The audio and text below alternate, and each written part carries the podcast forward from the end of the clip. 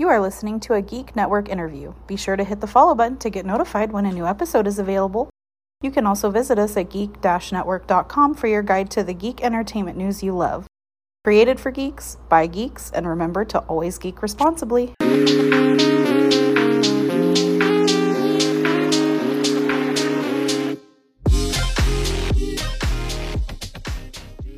My name is Daniel. Hello. Hi. Hey, hello. Hey. Hey, sister. Is your name Willow? yes, it's still the same. Okay, good. did, did you did, did you see the poison ivy that Layla drew for you? I did. I was gonna write back. Yes. Can you please, please give her a big kiss from me? I hope you're not I'll actually her. letting her read it. Yeah, Daniel, my daughter, who is eight years old, she's obsessed with the poison ivy and the Harley Quinn, of course.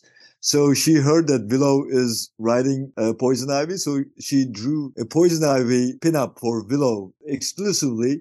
Ex- So she was very that's excited. right. I'll, I'll tell her. I'll tell her. Please, yeah. Tell her. Uh, hopefully, when we meet, Yeah. inshallah, she can uh, give me the original and sign it for me. So then I- I'll have the I'll have the only the exclusive signed copy, number one of one. That is so sweet and adorable. I love it. How are you all doing this morning? Uh, might be afternoon for uh, MK. How are you guys doing? Good. It's raining as it usually does this time of year in Seattle. It's raining in Istanbul too. It's also very usual for Istanbul and very quiet for the recent month because of the earthquake that happened. Oh my god, that's right. I was Yeah, gonna so I was gonna ask if you had family or anybody or if you were trying because it's like in the resort region, right? It's like where all right. the beaches it are. was it was in south, south of Turkey, but Istanbul being the city that gets all the people from all over the country, so it's very much like New York. So everybody knows somebody from that region. yeah. Uh, we, we didn't have any direct connections. Some Mhm. friends uh, and their families, but it was a really big one. The Yeah. last one, I which happened in 1999, that was always considered to be one of the biggest earthquakes in the history of the world. But this one was really, really big. Affected 10 cities actually. But now, nowadays, that cloud is slowly, you know, running away. Lifting, Uh. Finally, life is Yeah. uh, becoming normal again but you can still feel really the devastation of the events. So the all the places, restaurants, coffee shops, everywhere is really empty. So you can you can uh, feel the difference. Uh, some people survived after like eight days. That was really unbelievable. Whoa. Eight Yeah. days being in the uh, I can't well, imagine though, like Yeah, ha- having to really recover from something like that. yeah. Yeah. One kid who is like 16 years old, he said that he drank his own pee. Yeah, that's what you gotta do. It's sterile. I mean, yeah, I'll get you through. It's really really amazing that he ate all the plants that he could find. Oh my Mhm. And finally he survived. That it was really really good. yeah, ending. yeah, for sure. Wow. Yeah, so how is how is everything in Seattle, Willow? It's good. You know, busy. The uh Yeah, the kids are you know it's it's funny you think uh, when we get past this stage it'll get easier when we get past this stage it'll get easier but it doesn't really it just changes it gets more complicated definitely, definitely, you're right. There was, there Yeah. was this guy who was doing uh, a back page in the New York Times book review back in the days when I was doing the up op-ed pieces. Uh, Mark Alan Stamaty, I think his name. I'm not sure. He's once I asked him when after Layla was born. Maybe I'm confusing his name, but uh, I asked him because he had daughters. I said, "What are the you know, most difficult years?" He said, first 35 years." i love it it's true That's true. Exactly the way you said. It changes, but it's always. it just always- changes it doesn't get easier it just changes Yeah. um okay well ask your questions we will sit here chit-chatting Yeah, no, I- if you uh, if you let us no, this, this is great. I actually love it. And I know it's just kind of listening and chiming in whenever I could. But uh, yeah, no, that was awesome. Uh, really quickly, uh, as I was explaining to MK, um, I don't know if you heard that bit, but uh, there's a problem with my Zoom. Uh, my name is yeah actually so you're not Daniel. actually who you are, who you say you are yes yes, I had to log in as my editor and jump in as Jackie. But yes, my name is Daniel. Um, I'll be conducting the interview. Uh, just want to say thank you so much for your time and um, that you know I have two wonderful guests. Uh, normally it's a one-on-one. I've never had uh, by myself two guests at once. Uh, so MK and then uh, Willow Willow Wilson, if you don't mind, would you be able to provide us with an introduction uh, for those who are not familiar with their work, with your work? Sure. Oh, so this is a podcast. I thought somehow. Yes. Was, oh, it's okay. a podcast slash interview. So Okay. All right. I thought it was gonna like be transcribed or something. Okay. we can transcribe it as well. We can send you the. Uh, no, full no, no, no. details. That's fine. Here, MK, you want to go first? Yep. No, go ahead. Go ahead, please. You can you can Me? make a better Oh, description than I am. okay, so we're just introducing ourselves. yes, and just tell us about your work. Uh, you know, any passions, uh, your love for Mhm. comics and or art, and why you got into this field. Yeah. So my name is G Willow Wilson. People call me Willow. I tell people the G is silent. It stands for Gwendolyn. Um, I am a comic book writer and novelist, probably best known for being the co-creator of Ms. Marvel, Kamala Khan, who which is now a Disney Plus series. Um, I'm currently writing Poison Ivy for DC Comics, as well as Catwoman One Bad Day and a couple of other things. Uh, and of course, I started out uh, at Vertigo Comics with the famous editor Karen Berger. And uh, one of my very first works that I love very much that I did there was the surrealist comic book series Air with artist M.K. Perker, who is also here. Thank you. Yeah, uh, I think it's my turn. Yes. Yes. well, you were going great, so uh, I thought it was gonna go a little Just keep going.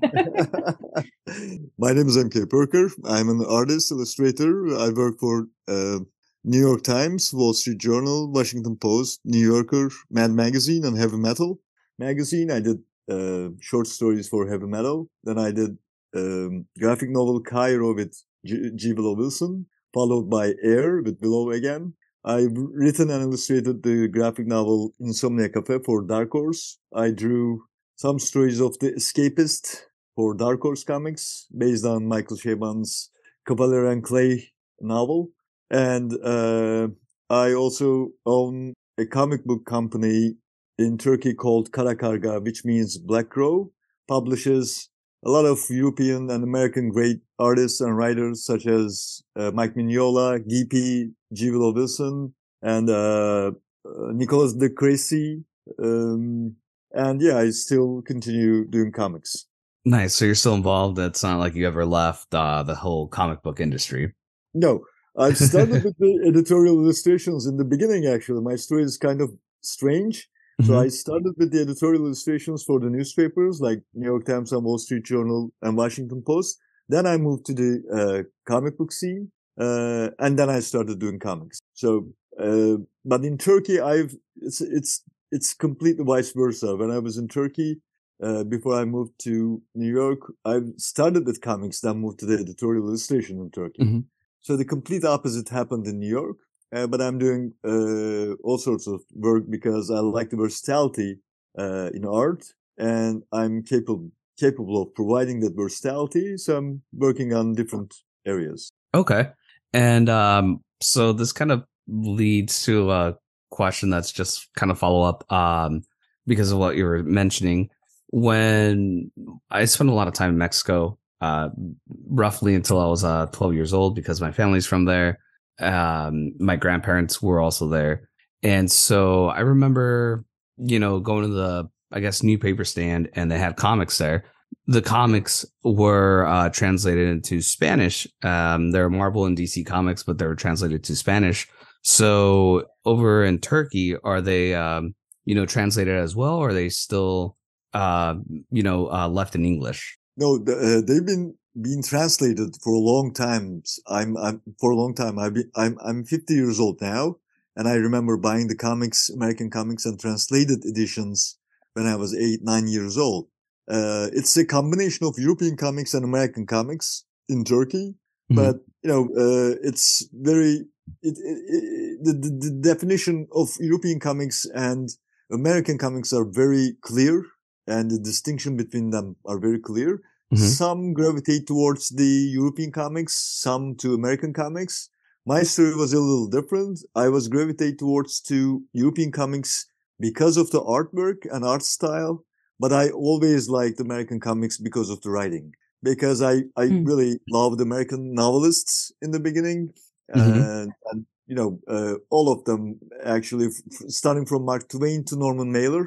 Mm-hmm. So it was always very intriguing for me. Then it moved to that, uh, that moved to, uh, the American, you know, screenwriters, the movies, and always the American movies when it comes to the writing. But when it comes to art, I mean, when it comes to cinematography, I, I prefer Jean-Pierre Jeunet. When it comes to writing, I pre- prefer Aaron Sorkin. It's a weird thing, but I think if there was one big country in the world and, you know, one big Hollywood, uh, that would be really great to combine those talents together. But it's, of course, impossible. Okay. I see. Well, you know, that's a great understanding to have. Um, you know, just knowing going being in a different country and just you know what to expect uh comic book wise. And then um Willow, um hmm having you know your bio says you've traveled uh traveled to uh, multiple countries. Um when you were there did you pick up any other uh any american comics and you know see any differences or anything like that? Any editing?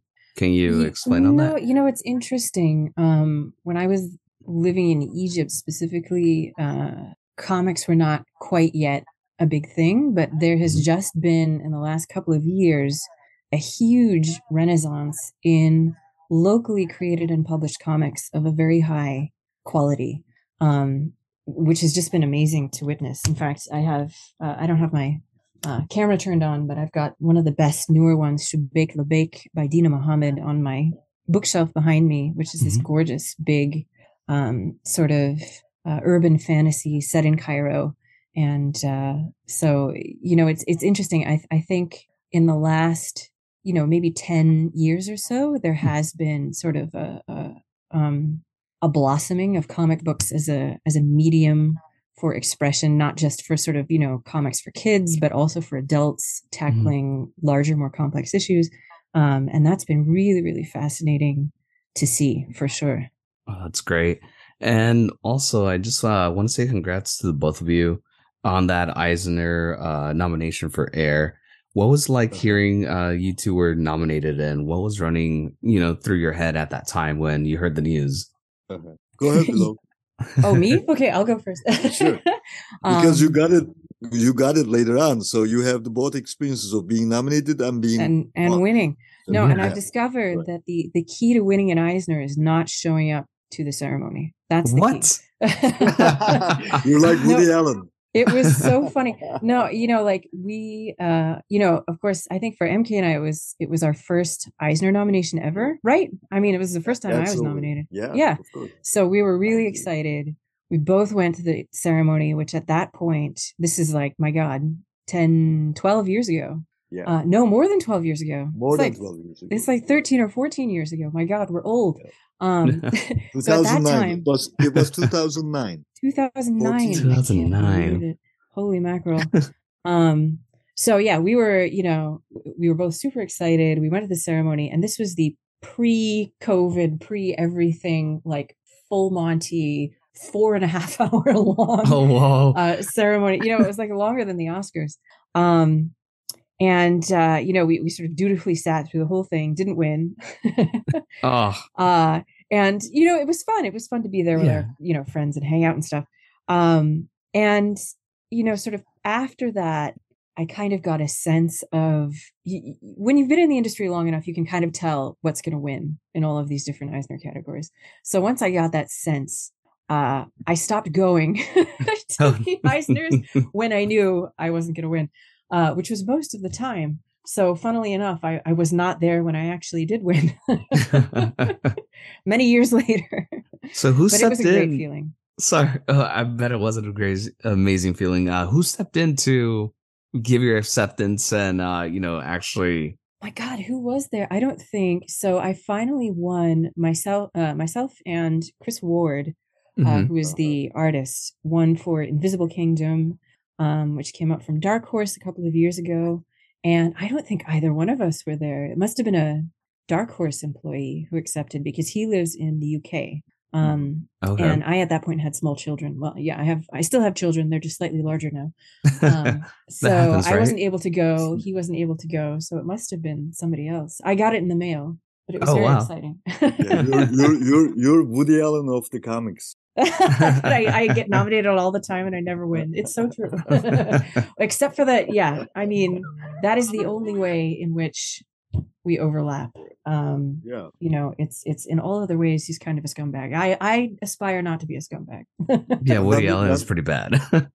when we lost it uh, in 2009, we lost it to Iron Man, which was really nerve wracking because, you know, Iron Man is not a new comic book, but it was a new comic book series, of course. Mhm. So we lost it to Iron Man. It was really, really, you know, I, I got, I was really pissed because it was not a new comic because we were nominated for the new series, right? Willow? yeah. Yes, Yeah. yeah. and Iron Man's been around forever. yeah. There But you know, it was wasn't that the year that the movie came out? Or no, it, it was for the Matt Fraction run, which kind of really Right. changed how people thought about superhero comics and what you could do with superhero comics. yeah. So, yeah. But it did, yeah, that was sort of my first hint about, okay, now I, I can tell what kinds of things win Eisners. And so Yeah. I And know I- I'm not going to win. I'm not going to sit through all that. but from from from that Eisner's, I have a very strange story, and uh, we're we're watching the awards being given, and uh, yeah, before the story, I have to tell you this little thing about the behind the story thing. Uh, in 1995, the first time I went to New York City, I went to the DC Comics building because I wanted to show my portfolio to Mad Magazine editors Mhm. and it was be- because it was before 9-11 it was easy to go in so you just walked into the uh, lobby in downstairs and you tell them that you're going to see someone and they say who are you going to see and in the dc building the old building below uh, Mhm. 1600 and the guy at the lobby he asked me who i was going to see and i thought you know i'm a foreigner and i have an accent who can i see I'm thinking to myself, and I said Sergio Aragones, and I I don't know him, but I just lied. I said I'm going to see Sergio Aragones, and because he's Mexican and I have I have the accent, they said okay, go ahead. So I walked, uh, I climbed to the um, Mad Magazine floor. I took the elevator. I went there, and I saw that there's another lobby in Mad Magazine. And when I got to the Mad Magazine floor, I was very excited because I saw all those great covers on the you know walls and it's oh, it's really Mad Magazine. So I was very excited. I know I love the story of Mad Magazine and I walked to the lobby and because of the confidence I gained downstairs, I turned to the lobby woman at Mad Magazine. I said, I'm going to see Sergio Aragones. And she said, well, he moved to San Diego many years ago. Uh, anyway, uh, the jig is up, and she says, well, "Who are you going to see?" I said, "I don't know anybody. I just want to show my portfolio." And I thought Sergio Aragones would be, a, you know, a good name to throw around. Anyway, I couldn't see anybody. At the at the Eisners, now we're watching. Uh, Sergio Aragones comes to the stage, and he has his guitar. Do you remember Willow that he he had Yes. his guitar with him, and he started singing. And I'm very good friends with Diana Schutz uh, from Dark Horse. And Diana Schutz turned to me and he says, Oh, do you know Sergio? And I said, I, oh, uh, I- Yeah, I love him. And then Sergio is going to stop singing and he turns to the audience and he says, Many years ago, when I went to Mad Magazine the first time, I didn't know anybody. He's talking about the 50s. Mhm. And he goes to Mad Magazine and they asked him that, who, who, who are you going to see? And he says, uh, Antonio Prohías, the creator of uh, Spy versus Spy, because Antonio Prohías was Cuban and Sergio Aragonés being Mexican, he thought the same thing like me. And he says to himself, now, who, whom am, am I going to see? I, the only name that I can say is Antonio Prohías. And they say, okay, then go, go ahead. He goes to upstairs and luckily Antonio Prohías didn't move to San Diego and he was there and he was a very friendly guy. And he told this story. Then Diana Schutz turns to me and Diana, Scho- Diana Schutz knows this story because I told her this before. And he- she said, we have to tell this to Sergio. So I couldn't, uh, we couldn't get the award, but after the, after he exited the stage, we went after him and we stopped him and he, she told him this story and he, he loved the story. And that was the only thing that I gained that day. But you know, it's, it, this is a story that is worth to an award. the lesson the lesson learned is fake it till you make it actually does work. yeah. That was going to be one of my follow up questions. Like, what did you learn, you know, from attending, you know, the Eisner Awards um, multiple times or being nominated and how that works? How has that influenced your work?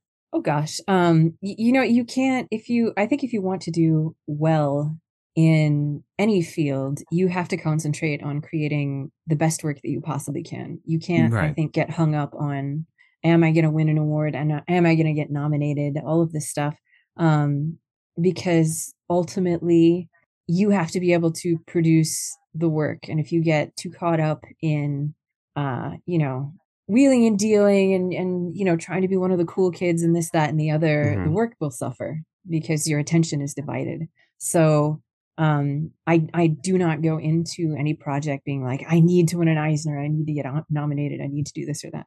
Um you know i just try kind of try to do the best possible work Mhm. for that specific project. And uh you know after that whatever happens happens. No, and that's great because uh, you know, a lot of now with uh I will say that comic books are becoming a little bit more competitive. Everybody's like, hey, read my indie comic, you know, that sort of thing, which is great.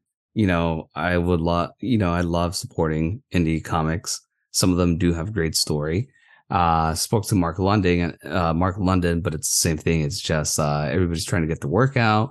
Uh some of them are just in there for the money and you know, it makes it kind of tough. So I agree with what you're saying. Um, wow anybody who's in comics for the money is uh, gonna cry tears yeah, yeah, because I mean, I've heard multiple times. Uh, Jackie and I do this uh, sometimes together, sometimes separately. Uh, we ask, and we don't ask uh, this, but it just uh, who we talk to opens up, and like, yeah, if you're doing doing it for podcasting, if you're doing it for comic books, you're doing this for artwork in a comic book, you're not going to make a lot of money, and like, so you kind of have to hang on to a second hobby and you know all kind of build up from there. Absolutely.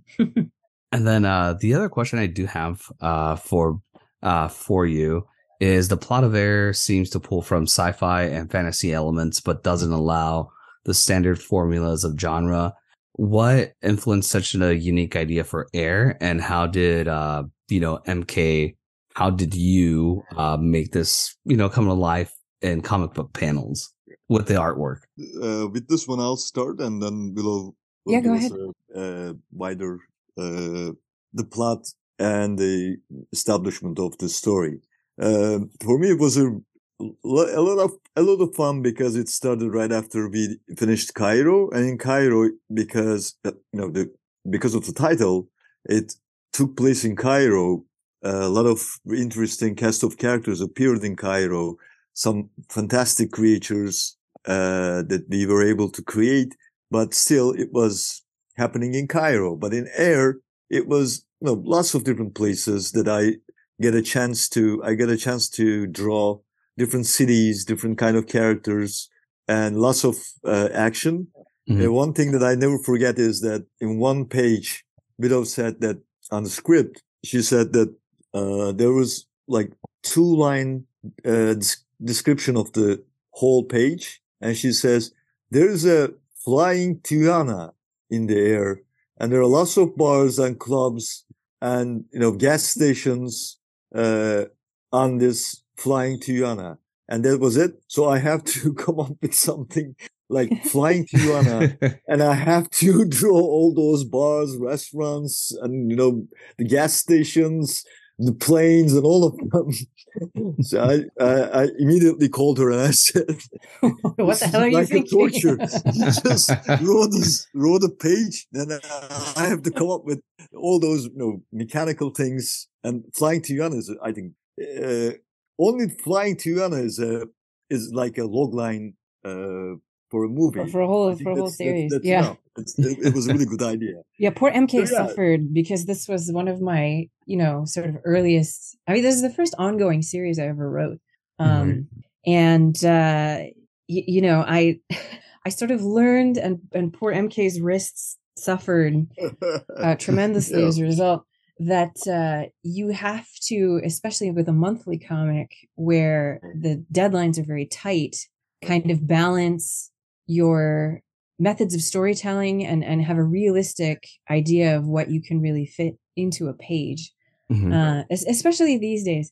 Uh, you know, I think kind of in the long past when Yeah. we were growing up, um, y- things could be a little bit looser. You know, like there's infamously, if you go back and look at some of the early X Men comics, there's people standing awkwardly. You know, there's people with way too many teeth. There's artists who don't like to draw feet, and so the feet are always hidden.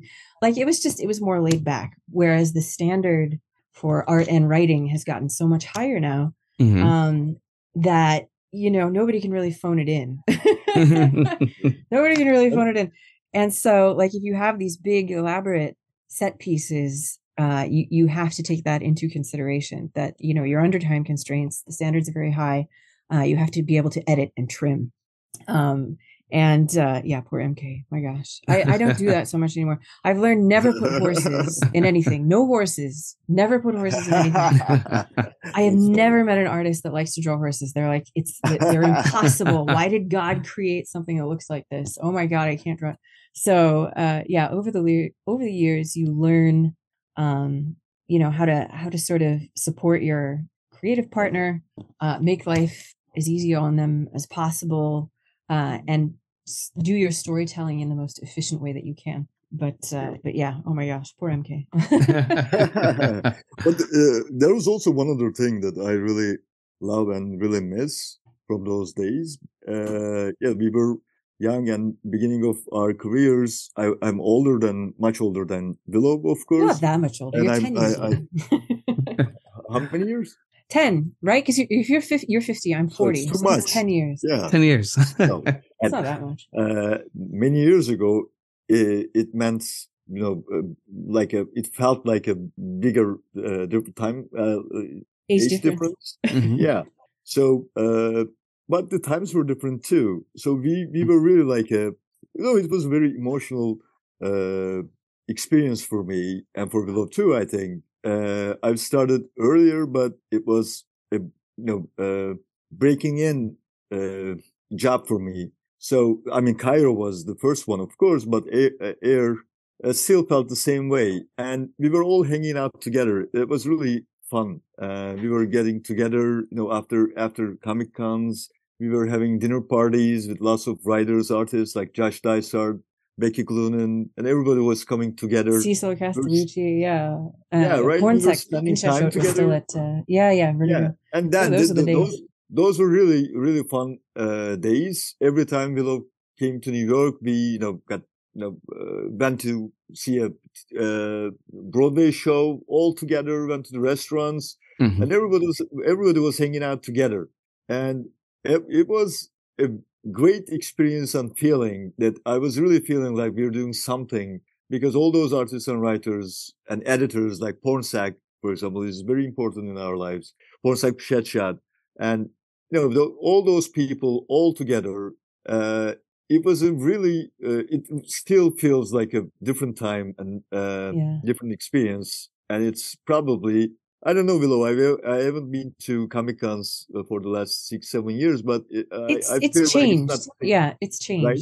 Yeah. it, it has it i think you know back then editors kind of had i think a semi unlimited budget to do stuff like that to have these Right. big dinners uh you know Yeah. like there was there was there was just sort of like a floating party and you just sort of figured Yeah, out where the party was and you went there um and now you know like everywhere budgets are being cut uh things are being quote unquote streamlined um comics conventions i think themselves have changed. The focus is for a lot of the big conventions uh more on the tie-ins. It's on the movies the tv shows the funko pops Mhm. uh you know the video games and much less focus is put on the books. Of course there are wonderful independent comics conventions that are very specifically focused on the books themselves but the big ones now uh yeah the the focus has shifted um you know budgets are different it's it's not quite the same it's not Right. quite the same as the golden age No, I Uh, agree. Joshua, Joshua, Joshua Dysart had this great uh,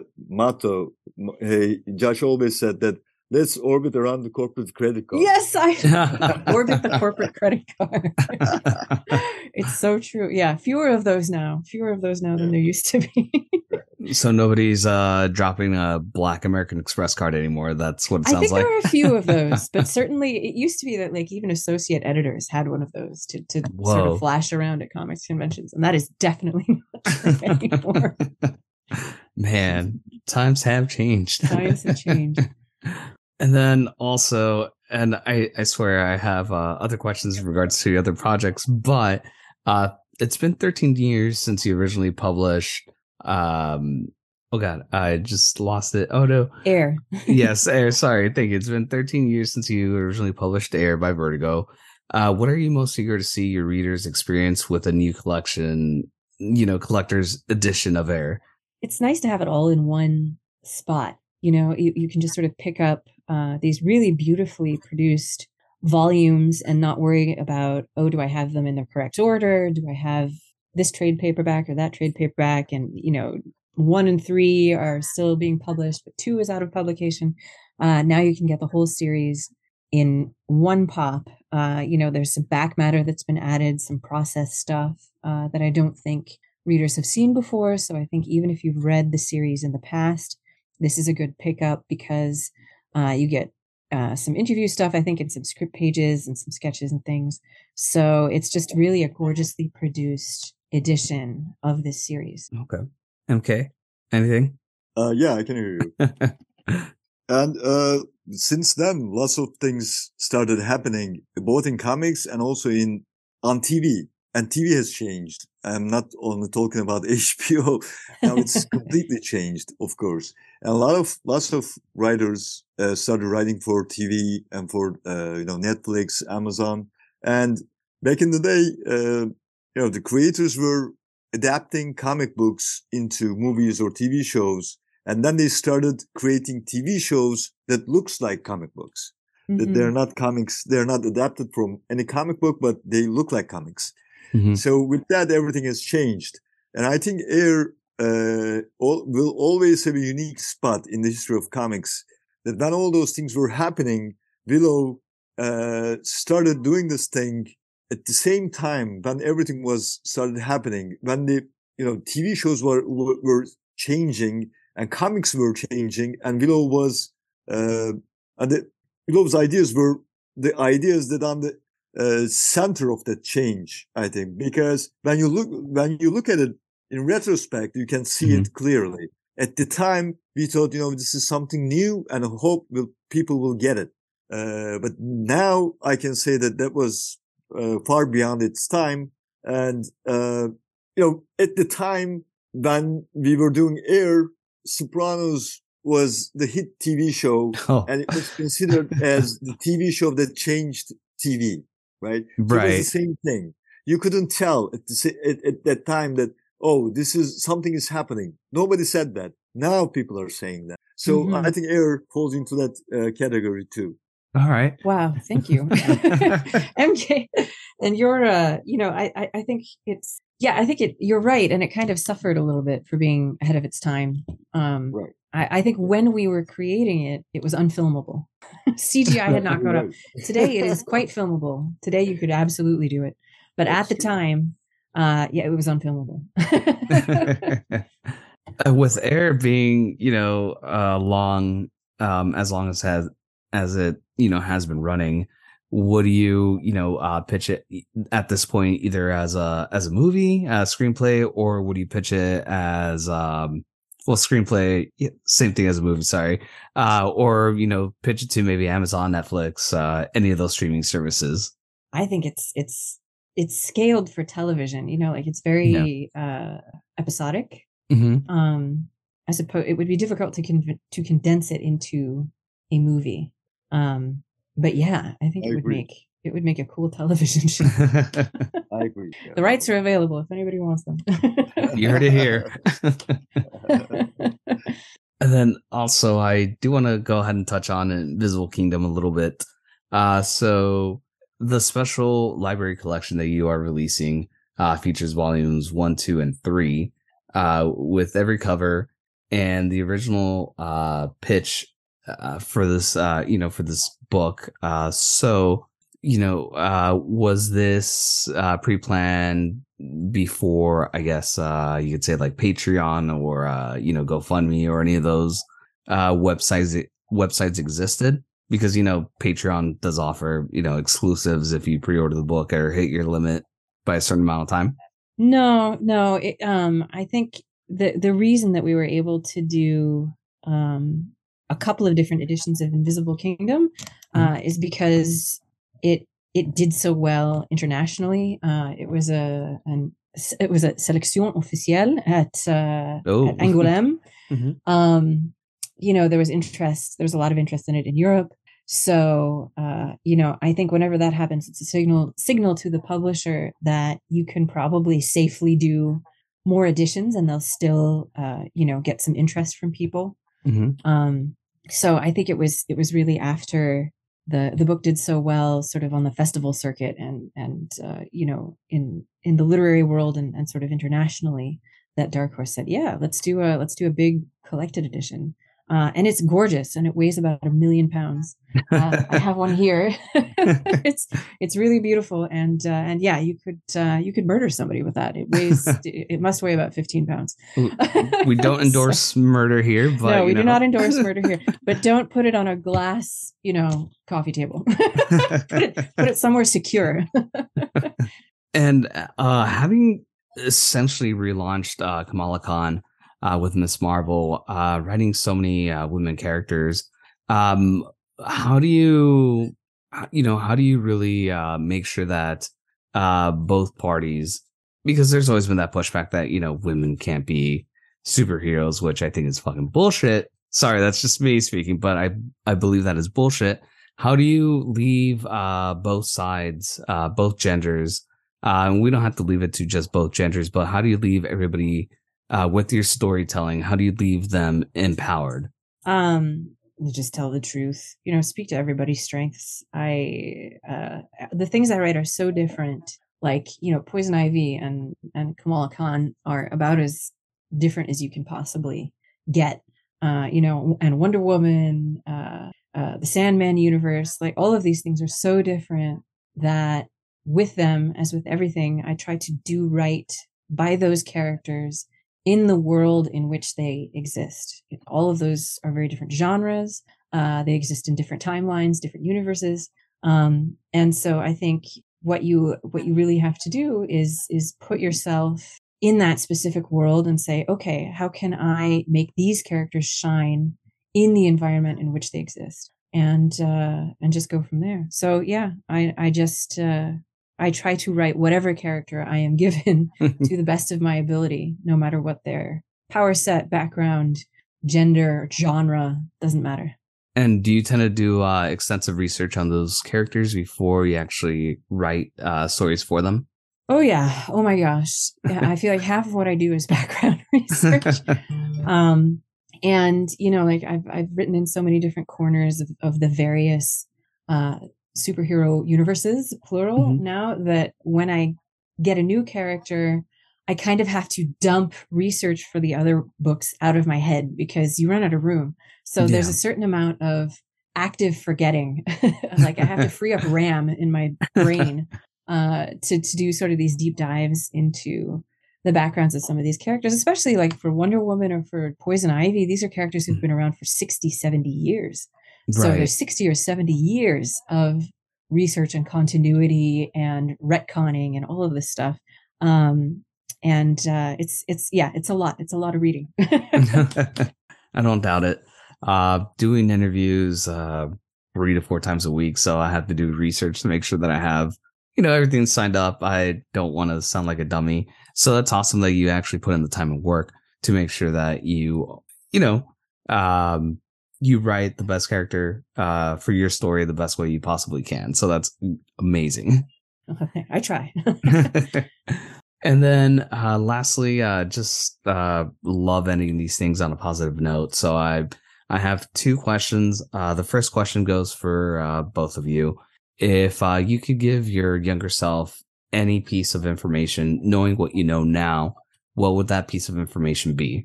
Ooh, you want to feel that one first, MK? well, I, I, was hoping that you would start first. I know. oh my gosh.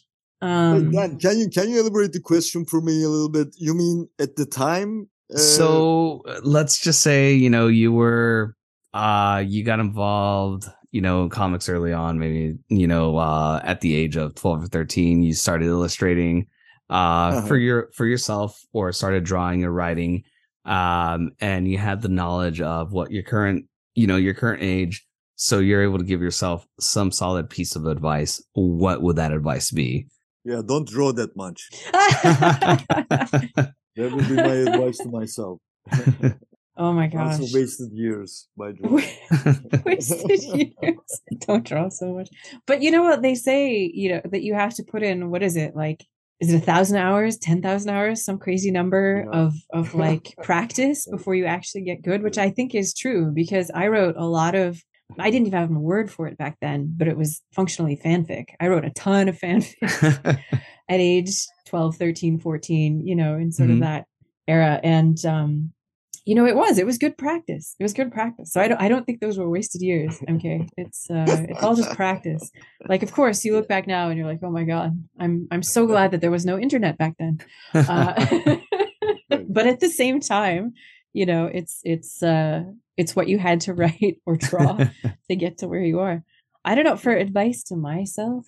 Oh gosh. Um I, I guess it would be follow your gut rather than trying to write to whatever fad is going on Mhm. at, at a particular time. Um it, it does ha- ha- help to have a sense of market timing. I think if in, in any industry like publishing, it helps to be kind of a five minute futurist uh, because you can't just draw a straight line from what people are reading or watching today to know Mhm. what they'll be reading or watching in two years, which is about your time horizon for a new project. Um, so it does help to be like, okay, I know what people like today, but what are they going to like two years from now? And to be able to kind of figure that out. Um, but by that same token, uh, if you follow fads, you will get yourself into trouble. so it's much better to just kind of write what you write or draw what you know you can write or draw well rather than trying to chase fads. gotcha that's actually pretty wise it is. And then uh the last question I do have for you. Uh any uh upcoming conventions, uh your social medias, any projects uh they have coming on that you know aren't breaking any uh NDAs and that you can uh briefly talk about. Uh, I'll I'll jump in. I have a I have a great high fantasy book coming out this summer from IDW with artist Chris Wildgoose um, called The Hunger and the Dusk. I'm super excited about it. It's an idea that I've been kind of toying with since the beginning of COVID. It's it's kind of a, a lockdown era idea. Um, and if there's one thing that the last few years have taught me, it's uh, truly YOLO. you only live once. So don't leave those projects on the shelf. If you have an opportunity, just do it.